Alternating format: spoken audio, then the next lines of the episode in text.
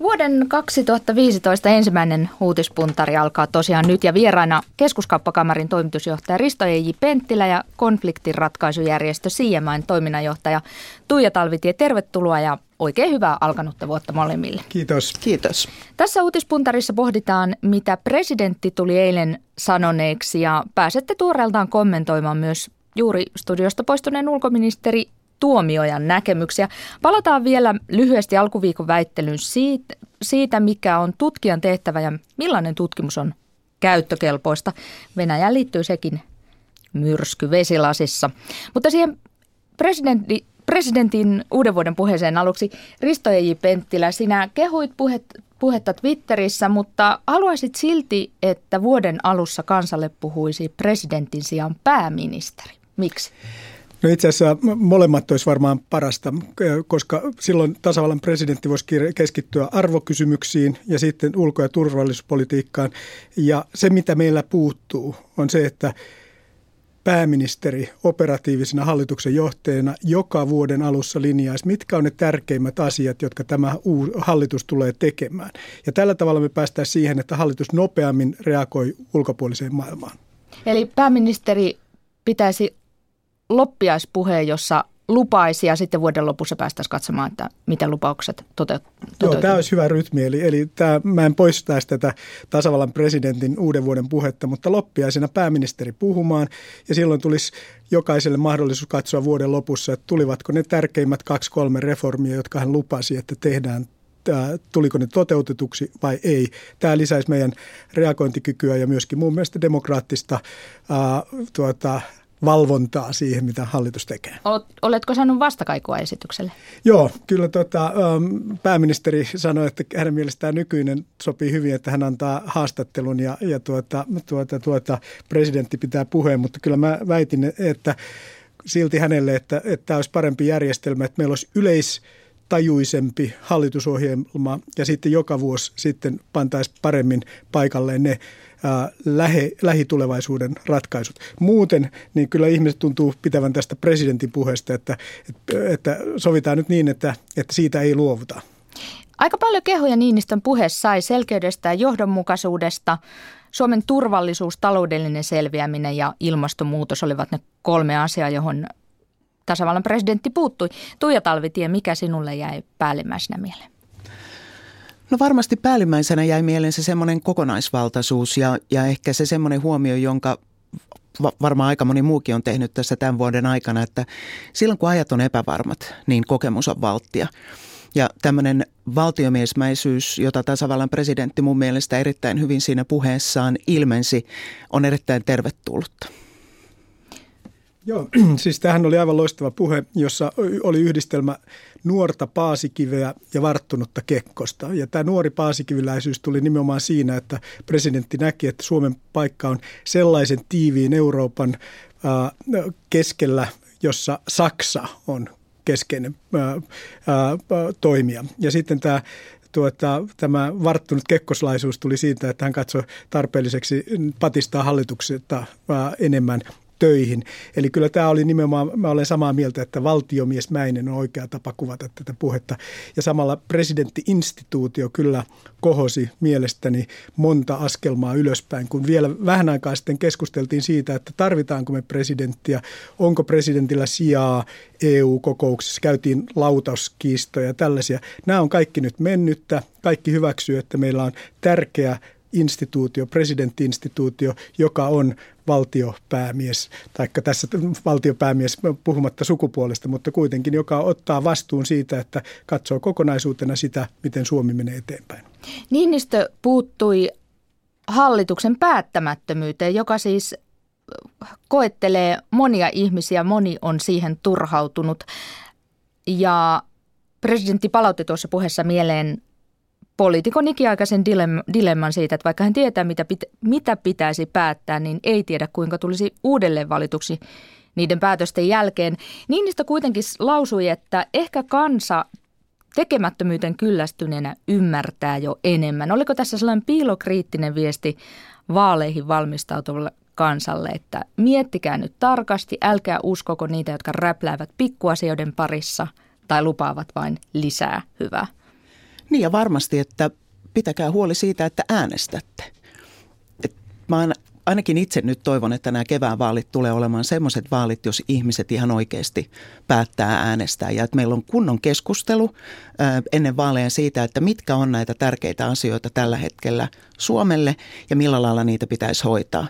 Et mä ehkä enemmänkin näin sen semmoisena kehotuksena vahvistaa demokratiaa. Käyttäkää se demokraattinen äänioikeus, joka teillä on.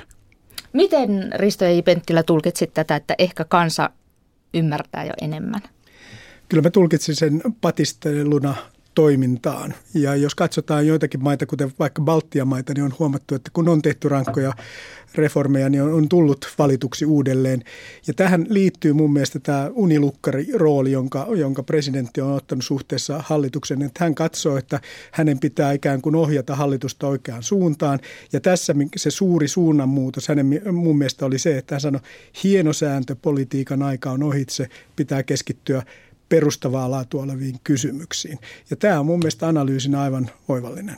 Onko, ymmärtääkö Suomen kansa jo enemmän, eli tuleeko Suomessa valituksi henkilö, joka tekee, tai poliitikko, joka tekee ja tukee rankkoja reformeja? Ja mun mielestä presidentti itse on uh, esimerkki siitä, että tulee. Siis Niinistöhän veti läpi rankat reformit silloin 90-luvulla ja on nyt presidentti. Se, mikä tässä tietysti tapahtuu, oli se, että hänen täytyy olla oh, niin kuin päivän politiikasta jonkun aikaa poissa. Mutta se on ehkä se viesti hallitukselle, jonka, uh, että, että nyt täytyy tehdä sellaisia ratkaisuja, jotka ovat Suomen kannalta välttämättömiä riippumatta siitä, kuinka vaaleissa käy. Suomen turvallisuus arvaamattoman ja aggressiivisen Venäjän naapurina sillä teemalla puhe alkoi ja Niinistö määrätietoisesti korosti Suomea osana EUta ja sanoi, että Venäjäkin hyvin tietää, että Suomi on ja pysyy osana länttä ja että Suomi on alusta pitäen tuominnut Venäjän suorittaman laittoman krimin valtauksen. Moni piti puhetta verrattain, tätä Venäjän osuutta verrattain suorasukaisena. Kuulosti, kuulostiko se teidän korvissanne raikkaalta? No se kuulosti jämäkältä. Eihän siinä mitään uutta ollut. Musta tuntuu, että kellekään ei tullut yllätyksenä se, mitä presidentti sanoi ja oli erittäin hyvä, että hän se hyvin painokkaasti sanoi. Ähm, siinä tuli paljon sellaista alleviivaamista ehkä. Ähm, ei turhaa hyssyttelyä. Siitähän tämä presidentti on tullut tunnetuksi, että, että hän puhuu suoraan äh, tärkeistä asioista. Ja varmasti siinä kyllä kävi ilmi myös se ja muistutettiin meitä siitä, kuinka hän itse omilla toimillaan on ottanut hyvin aktiivisen roolin ää, suhteessa tähän keskusteluyhteyteen, jota Venäjän ää, ja Putinin kanssa nimenomaan pitää ylläpitää. Ää, ja siinä hän on toiminut jälleen kerran valtiomiesmäisesti ää, ja tehnyt omasta mielestäni erittäin oikein. Juuri tällaista rohkeutta ja proaktiivisuutta ää, tarvitaan ja vaaditaan. Ja mä lisäisin tähän ehkä yhden jutun vielä, joka tuli ilmi, ehkä se neljäs ää, pääpointti siinä hänen puheessaan, joka on tämä ihmisenä olemisen taito. Ja siinä, missä hän puhui tästä ehkä jonkinlaisesta yllätysjulkiksesta, ää, Hanne Synysestä, jonka semmoinen tietynlainen positiivisuus ja mieletön elämänkokemus on herättänyt ihmisten tunnot ja, ja yhtäkkiä tämmöinen sotaveteraani on, on otsikoissa. Ja ehkä nimenomaan tämmöinen niin kuin kokemus, ihmisen olemisen taito, semmoiset niin kuin perusasiat, jotka silloin kun ajat on kauhean hyvin, niin niitä ei välttämättä tarvitse sillä lailla alleviivata kuin silloin kun ajat on pikkusen epävarmemmat ihmisenä olemisen taito. Muistan Tuija Talvitie, sinä olet sellaista kuin vuorovaikutustaito, niin ajanut suorastaan koulun oppiaineeksi. Liittyykö se vähän samaan asiaan? No kyllä, se liittyy samaan asiaan. Siis ylipäätään se, että, että ihmisen toimintaa ei ohjaa pelkästään asiapitoinen analyysi, vaan sitä ohjaa vahvasti myös tunteet ja sitä ohjaa vahvasti myös ajatusharhat. Ähm, ja niistä ymmärretään nykyään paljon enemmän kuin ennen äh, ja niitä pitää oppia ymmärtämään paremmin, koska ne vaikuttaa kaikkeen. Ja se vuorovaikutustaito, se minkä takia mä sitä edelleen jauhan, on se, että kun me jokainen ollaan kuitenkin sosiaalisia olentoja. Ja sosiaalisten olentojen ihan keskeinen äm, tämmöinen kore, ydinosaaminen, sen täytyy olla niissä vuorovaikutustaidoissa. Emme päästä siitä koskaan pois. Ja mitä paremmat ne on, niin sitä paremmin me tullaan toistemme kanssa juttuun. Kurvataan Hanne Synösestä takaisin tänne turvallisuuspolitiikkaan. Presidentti Niinistö sanoi EUsta näin, että se on Suomelle tärkeä turvallisuusratkaisu, vaikka siitä ei olisikaan puolustusratkaisuksi. Tämä vähän kuulosti siltä, että Niinistö olisi menettänyt uskoaan EUn yhteiseen puolustukseen, johon hän on luottanut, jonka tulevaisuuteen hän on luottanut, vaikka moni asiantuntija on pitänyt sitä vähän kuolleena kirjaimena. Joo, ehkä tässä oli vähän uusia painotuksia ja, ja tottahan se on, että hän on eurooppalaista itse asiassa NATOa peräänkuuluttanut. Ja tätä eurooppalaista NATOa ei tullut nyt esille, mutta sen sijaan tuli hieman tämmöinen pettymys siihen, että Eurooppa ei ole ottanut vastuuta puolustuskysymyksissä. Kyllä tässä jotain uutta siinä asiassa oli, mutta kaiken kaikkiaan se yhä edelleen se linjaus ei ole transatlanttinen linjaus, jota esimerkiksi Ahtisaari aikanaan teki, jota ehkä, ehkä pääministeri vähän enemmän tekee, vaan se oli eurooppalainen linjaus, tämä yleislinjaus tässä puheessa. Että, että siinä mielessä hän, ei hän ole kokonaan mieltään muuttanut. Mitä tulee sitten tähän NATO-lausuntoon, niin, niin sehän oli raikas hyvin yksinkertaisuudessaan siinä, että, että jos tulee aiheellista, niin sitten haetaan suunnilleen. Eli ei, ei, ei muotoiltu sitä korulaisuuden taakse. Itse asiassa ainoa turvallisuuspoliittinen asia, joka mua vähän häiritsi, oli termi aktiivinen vakauspolitiikka, vai mikä se oli. Mun mielestä tällainen sanapari ei sovi tähän äh, maalaisjärkeä ja, äh, ja selkeää puheenpartta käyttävään presidenttiin. Muuten mun mielestä loistava puhe. Se on pieni kauneusvirhe. Eli pien, pikkusen punakynää sinne. Risto J. Penttilä laittoi toisena vieraana konfliktiratkaisujärjestö Sieman toiminnanjohtaja Tuija Talvitie ja uutispuntari siis menossa. Jos te olisitte puhuneet kansalle, Suomen kansalle, niin mikä olisi ollut se johtava ajatus? Kyllä tietysti se johtava ajatus täytyy olla se, että tästä selvitään. Ja, ja, ja, ja sitä mun mielestä presidentti hienosti toi esille, että, että me olemme kuitenkin hyvä yhteiskunta, meillä on mahdollisuudet selvitä. Sitten tullaan tähän, että mikä sopii persoonallisuuteen. Kauhean suuri optimismi ei sovi tähän kyse, kyseisen presidentin persoonallisuuteen. Itse, jos kun kerran kysyt, niin olisin ollut optimismi, optimist kriittisempi. Olisin todennut, että maailmantaloudessa on kaksi suurta asiaa, jotka helpottaa Suomea.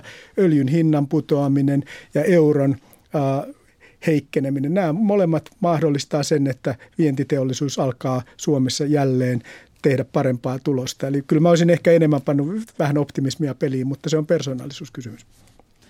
Kyllä mä olen samaa mieltä, että kyllähän tässä keskeiset asiat nousi esille hyvin vahvasti ja se, että nyt ollaan vakavien asioiden äärellä ää, monessa suhteessa, totta kai se on tärkeää, mutta että ei pelkästään se, että tiedostetaan se, vaan nyt on aika toimia. Että nyt pitää ihan oikeasti kääriä hihat ja keskittyä keskeisiin asioihin, ydinasioihin, eikä niihin lillukan varsiin. Että et tota, kyllä siinä varmasti on, on tässä vielä fundeeraamista, erityisesti kun on vaalit tulossa, että miten Suomen keskeiset vallanpitäjät ja päättäjät nyt tasapainoilee tässä vaalien ja, ja tämmöisen niin kuin vakavan toiminnan vaatimuksen keskellä. Ja kapasiteettia Suomella pitäisi olla koulutettu, tasa-arvoinen, vakaa yhteiskunta, vaikka moni asia tai jotkut asiat menevät huonompaan suuntaan, niin, niin maailman mittakaavassa aivan ensiluokkainen maa aivan supermaa, joka on suurissa vaikeuksissa tällä hetkellä, mutta se, että, että nimenomaan se, että ratkaisujen avulla tästä päästään eteenpäin. Ja kyllähän tämä tämmöinen optimistinen perusvire siellä oli, vaikka sitä nyt ei kauheasti presidentin puheessa tuotu tällä tavoin esille, mutta kyllä mun mielestä kokonaisuutena erinomaisen hyvä puhe, joka on sellaista, mitä suomalaiset on tottunut presidentiltä odottamaan. Ja, ja, ja, ja varmasti voi Niinistö olla tyytyväinen siihen, minkä teki. Ja hyvää palautetta on siis saanut. Mennään sitten seuraavaan uutiseen. Tänään Yle julkisti kyselyn, jossa, tai joka paljasti, että enemmistö suomalaisista ei pidä Venäjää turvallisuusuhkana, mutta kolmas osa piti todennäköisenä, että Venäjästä olisi uhkaa Suomelle 20 vuoden sisällä. Miten olisitte itse vastanneet tähän kysymykseen, joka siis kuului niin, että kuinka todennäköistä on, että Venäjä voi uhata Suomen turvallisuutta seuraavien parinkymmenen vuoden aikana? Onko se todennäköistä vai ei?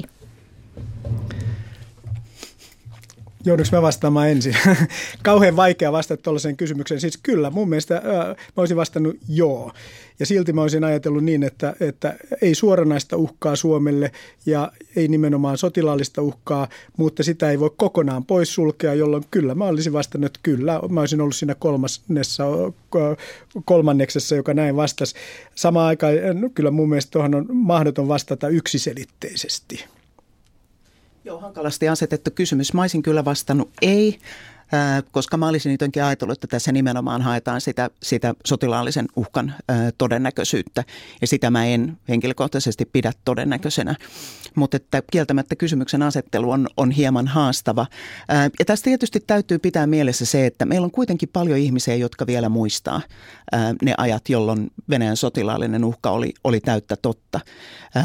Ja paljon sellaisia ihmisiä, jotka eivät syvällisesti seuraa ulkopoliittista keskustelua, vaan nappaavat sieltä ehkä ne pintaotsikot. Ja jos pelkästään pintaotsikoiden varassa mennään, niin ei ehkä kauhean yllättävää ole se, että jotkut ihmiset voi olla hyvinkin huolestuneita. Joo, mutta siis äh, jos sitten analysoidaan, mistä se huoli voisi tulla, niin kyllähän tilanne esimerkiksi Baltian maissa on, on selkeästi vaarallisempi kuin Suomessa. Ja, ja jos ajatellaan sellaista mahdollisuutta, että Baltiaan tulisi konflikti, niin kyllähän se heti olisi Suomelle myöskin kysymys, jossa, jossa me joutuisimme, jos ei muuten, niin EUn jäsenenä. Korostihan presidenttikin sitä, että EU ei katso vierestä, jos joku joutuu konfliktin osapuoleksi EU-maista, niin tämähän tarkoittaa sitä, että jos jotain Baltiassa tapahtuu, niin se heti on myöskin kriisi Suomen ja Venäjän välissä suhteessa. Eli kyllä mun mielestä tässä niin maailma on muuttunut vaarallisempaan suuntaan ja siinä mielessä mä pidin sitä, että vain kolmasosa sanoi sitä mieltä, että, että tämmöinen uhka on olemassa, niin mä pidin sitä tuota, vain lukua niin aika isona kuitenkin, että kolmasosa on, jos on sitä mieltä, että, että tämmöinen real, on realistinen vaihtoehto, että Suomella ja Venäjällä on, on jonkinlainen turvallisuuspoliittinen konflikti näköpiirissä olevassa tulevaisuudessa, sehän on mun mielestä aika hurja prosenttiluku. Ulkoministeri Tuomio ja puolisen tuntia sitten tässä samassa studiossa totesi, että tämä kyselytulos heijastelee sitä, että suomalaisilla on realistinen käsitys Venäjästä ja siis tulkitsin niin, että hän, hän tarkoitti sitä, että kun enemmistö suomalaisista ei pidä Venäjää turvallisuuspoliittisena uhkana, niin se on realismia. Ja hän vielä korosti siis ulkoministeri Tuomio hetki sitten, että, että ei ole mitään suoraa Suomeen kohdistuvaa uhkaa. Mä olen ihan samaa mieltä, ei ole mitään suoraa Suomeen kohdistuvaa uhkaa. Itse asiassa pahin uhka mun mielestä on se, että me ei saada Suomen taloutta kuntoon seuraavan 10-15 vuoden aikana, jolloin me olemme alttiita Venäjän painostukselle sekä poliittisesti, taloudellisesti että sotilaallisesti. Mutta sotilaallista suoraa uhkaa ei ole. Sen sijaan on ajateltavissa sellaisia konfliktitilanteita Itämeren alueella, jossa Suomi joutuisi vedetyksi hyvin vaarallisiin tilanteisiin. Semmoiset on, sellaisia on mahdollisuus, äh, mahdollista ajatella. En usko niihin, mutta, mutta kyllä, kyllä maailma on muuttunut tässä suhteessa niin, että, että perinteisiä uhkakuvia, siis sitä, että sotilaallista voimaa käytettäisiin, äh, niin niitä ei voi jättää huomiotta enää myöskään Suomen osalla.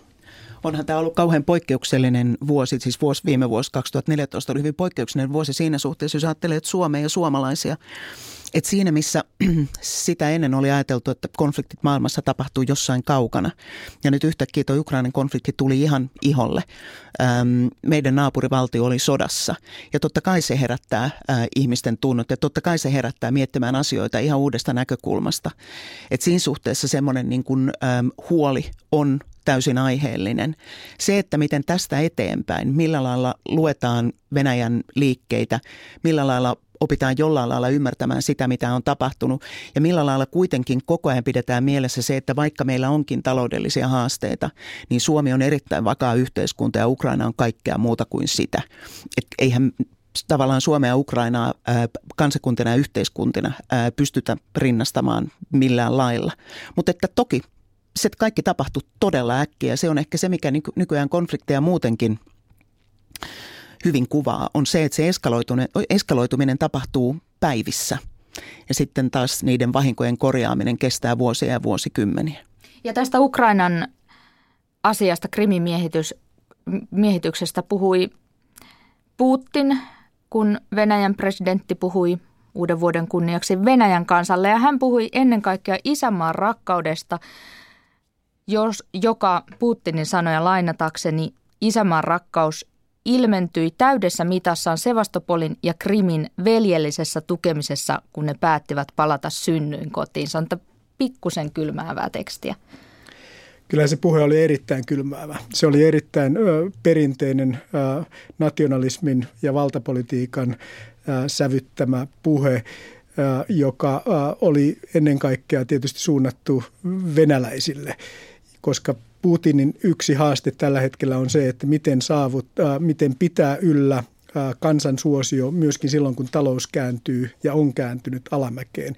Kyllä mä tulkitsen sen yhä edelleen niin, että se oli enemmän tulkittu kotimaan väestölle, mutta silti kyllähän siinä oli suuri viesti myöskin tuota, Euroopalle ja Yhdysvalloille siitä, että, että Venäjä ei kyllä Krimistä koskaan tule luopumaan. Että, että se nyt on aivan selvää, että, että, että vapaaehtoisesti Krimistä Venäjä ei koskaan luovu. Ja se onkin sitten mielenkiintoista, että mitä USA, mitä Eurooppa, mitä muu maailma tekee, kun ja jos näin käy. Tarko, tehdäänkö mitään vai ryhdytäänkö jonkinlaisiin toimiin. Ja se, että varmastikaan sitä, että, että Krimi on liitetty Venäjään, niin sitä ei virallisesti tulla tunnustamaan, mutta että varmasti käytännössä se ehkä tullaan on pakko tunnustaa, mutta et se, että mikä mun mielestä tulee olemaan hyvin mielenkiintoista nyt ylipäätään tässä on se, että minkälaisiin toimiin tämä johtaa vai johtaako minkäänlaisiin? Siis on olemassa mahdollisuus, että Krimi tunnustetaan myöskin lännen taholta ja se, se edellytys on tietysti se, että Ukraina ja Venäjän välillä tehdään rauhansopimus, jossa sovitaan äh, rajoista ja sillä tavalla, että Krimi on sitten osa Venäjää. Sen jälkeen voidaan mennä eteenpäin. Ja tässä tietysti tulee mieleen, että tuleeko Etykin juhlakokous 2015 liian aikaisin, jotta voitaisiin siinä saada jotain aikaiseksi. Aikaisemmin ajattelin, että siihen pitäisi yrittää saada tämä rauhansopimus aikaiseksi, mutta nyt näyttää kyllä siltä, että se tulee liian aikaisin aikaiseksi, aika, aikaisin. Joo, se on, sen verran mä vielä sanoin, että se on sitten ihan eri asia, eikö niin, että jos, yht, jos siinä rauhansopimuksessa päätetään jonkinlaisista aluejaoista, kuin se, että ilman sitä. Toisenlainen uutinenkin tuli Venäjältä tiistaina. Siellä oli tuhannet ihmiset Moskovan kadulla osoittamassa tukeaan oppositiojohtaja Aleksei Navalnille ja hänen veljelleen. Siis oppositiojohtaja itse tuomittiin kavalluksesta kolme puolen vuoden ehdolliseen vankeuteen ja veljelle tuli sitten samanpituinen ehdoton tuomio. Panitteko, panitteko merkille tämän uutisen ja mitä ajatuksia se herätti? No kyllä mulle tuli se, että kuulosti nimenomaan poliittiselta tuomiolta. En tiedä yksityiskohtia, voi olla, että sillä oli erittäin hyvät juridiset perusteet, mutta vaikutti juuri siltä, että jos olisi pantu tämä itse aktivisti linnaan, niin hänestä olisi tullut vielä suurempi marttyyri, mutta nyt kun pantiin velilinnaan, niin saadaan hillittyä sitä kautta niitä, jotka ajattelevat, että itse olen valmis ottamaan riskiä, mutta perhettäni en riskeeraa. Juuri näin. Oli se aika hyytävä uutinen, ää, julmaa peliä, koska se tarkoittaa myös sitä, että silloin kun veli on linnassa, niin varmasti myös sitten tämän Navalnin oma, oma käyttäytyminen on sellainen, jota voidaan hyvin pitkälle kontrolloida sillä, kuinka veliä linnassa kohdellaan hyytävää, hyytävää toimintaa. Katsotaan, mitä tästä seuraa oppositio on sanonut 15. päivä tammikuuta Moskovan kadulla jälleen nähdään. No sitten alkuviikolla väiteltiin siitä, että mikä on tutkijan tehtävä ulkopoliittisen instituutin. Vanhempi tutkija Charlie Salonius Pasternak kirjoitti Hesarissa, kuinka Suomi voisi päätyä vastakkain Venäjän kanssa myös ihan yksin, eikä vain osana alueellista isompaa konfliktia, kuten tuoreen turvallisuuspoliittinen selonteko päättelee. Ja Tuossa kirjoituksessa Salonius Pasternak hahmottelee, kuinka Venäjä voisi ottaa Ahvenanmaan saaria haltuunsa samalla tavoin kuin Krimin, eli laukaustakaan ampumatta. Ulkoministeri näki selvät NATO-motiivit, NATO-hännän vilahduksen tämän kirjoituksen takana ja hän on siis ulkoministeri Tuomioja aiemminkin kritisoinut UPin tutkijoita siitä, että he esittävät enemmän mielipiteitä kuin analyysiä. Miten vaikea on pitää erillään analyysi ja mielipide, kun ennakoidaan tulevaisuutta, hahmotellaan tulevaisuuden mahdollisia kehityskulkuja ja riskejä? Se on mahdotonta ja sitä paitsi se ei ole edes toivottavaa. Se mitä voidaan toivoa on se, että silloin kun tutkija puhuu nimenomaan tutkijan roolissa on se, että argumentit ovat mahdollisimman selkeitä, jolloin siihen pääsevät muut puuttumaan näihin argumentteihin.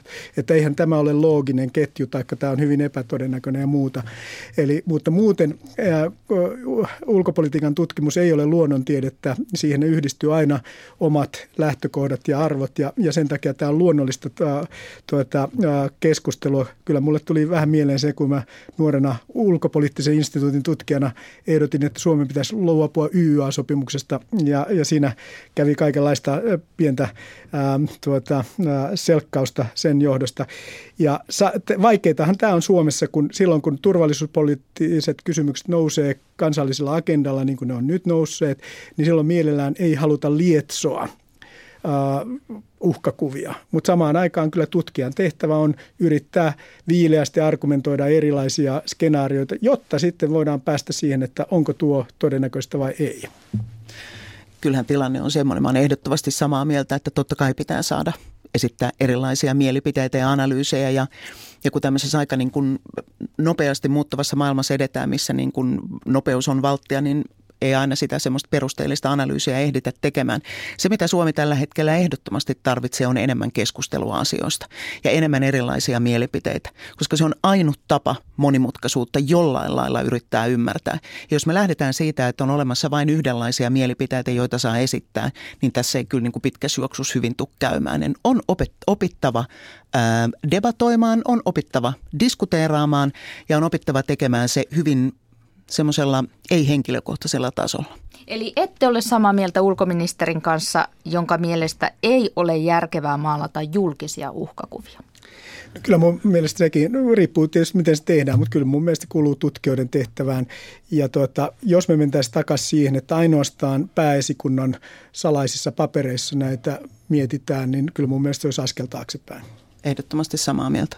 Ö, onko mitään käsitystä itse asiassa tästä kirjoituksen sisällöstä tai sen uhkakuvan realistisuudesta tai siitä, onko se, onko se täysin kaukaa haettu, onko se kenties mahdollinen, siis se, että Suomi ensimmäisenä Itämeren maana joutuisi jonkunnäköisen sotilaallisen painostuksen kohteeksi Ahvenanmaan saarten kautta? No mä olin keväällä Tallinnassa Lennart Meri-konferenssissa, josta tästä uhkakuvasta puhuttiin aivan avoimesti. Siellä oli tutkijoita eri puolilta maailmaa ja se uhkakuva oli, että Venäjä haluaisi ottaa osan Virosta ja haluaisi estää Naton toiminnan ja nappaisi silloin joko Gotlannin tai Ahvenanmaan. Siis tällaista keskustelua käydään turvallisuuspoliittisissa ympyröissä, silloin pitää ymmärtää, että se on keskustelua erilaista uhkakuvista juuri sen takia, että saataisiin parempi käsitys A, onko tämä realistista, B, miten siihen tulee varautua.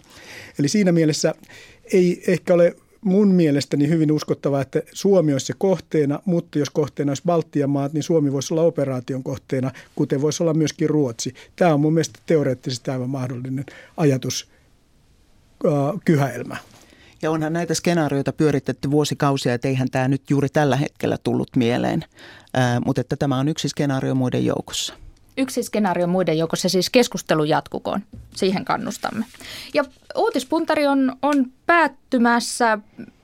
Ehkä palataan vielä lyhyesti Niinistön puheeseen, joka kehotti ottamaan mallia koko kansan lemmikiksi nousseesta 101-vuotiaasta Hannes Hynösestä, joka muistelee mukavat, mutta tietää ikävät, kuten Niinistö sanoi. Olisiko se hyvä ta- toimintatapa tälle vuodelle 2015? Muistelee mukavat, mutta tietää ikävät. Kyllä, kaikki ovat hyviä jossain ja tällä positiivisella asenteella mennään eteenpäin. Kyllä, semmoista tasapainosta toimintaa. Kiitos oikein paljon vierailusta Uutispuntarissa keskuskauppakamarin toimitusjohtaja Risto Eiji Penttilä ja konfliktiratkaisujärjestö Sieman toiminnanjohtaja Tuija Talvitie. Maanantai suorassa linjassa puhutaan hiihtämisestä. Onko se trendikäs laji vai menneen ajan harrastus? Soittakaa ja lähettäkää tekstiviestejä. Lähetys alkaa kymmeneltä sitten maanantai-aamuna keskustelu netissä jo käynnissä. Nyt aikamerkki ja uutiset.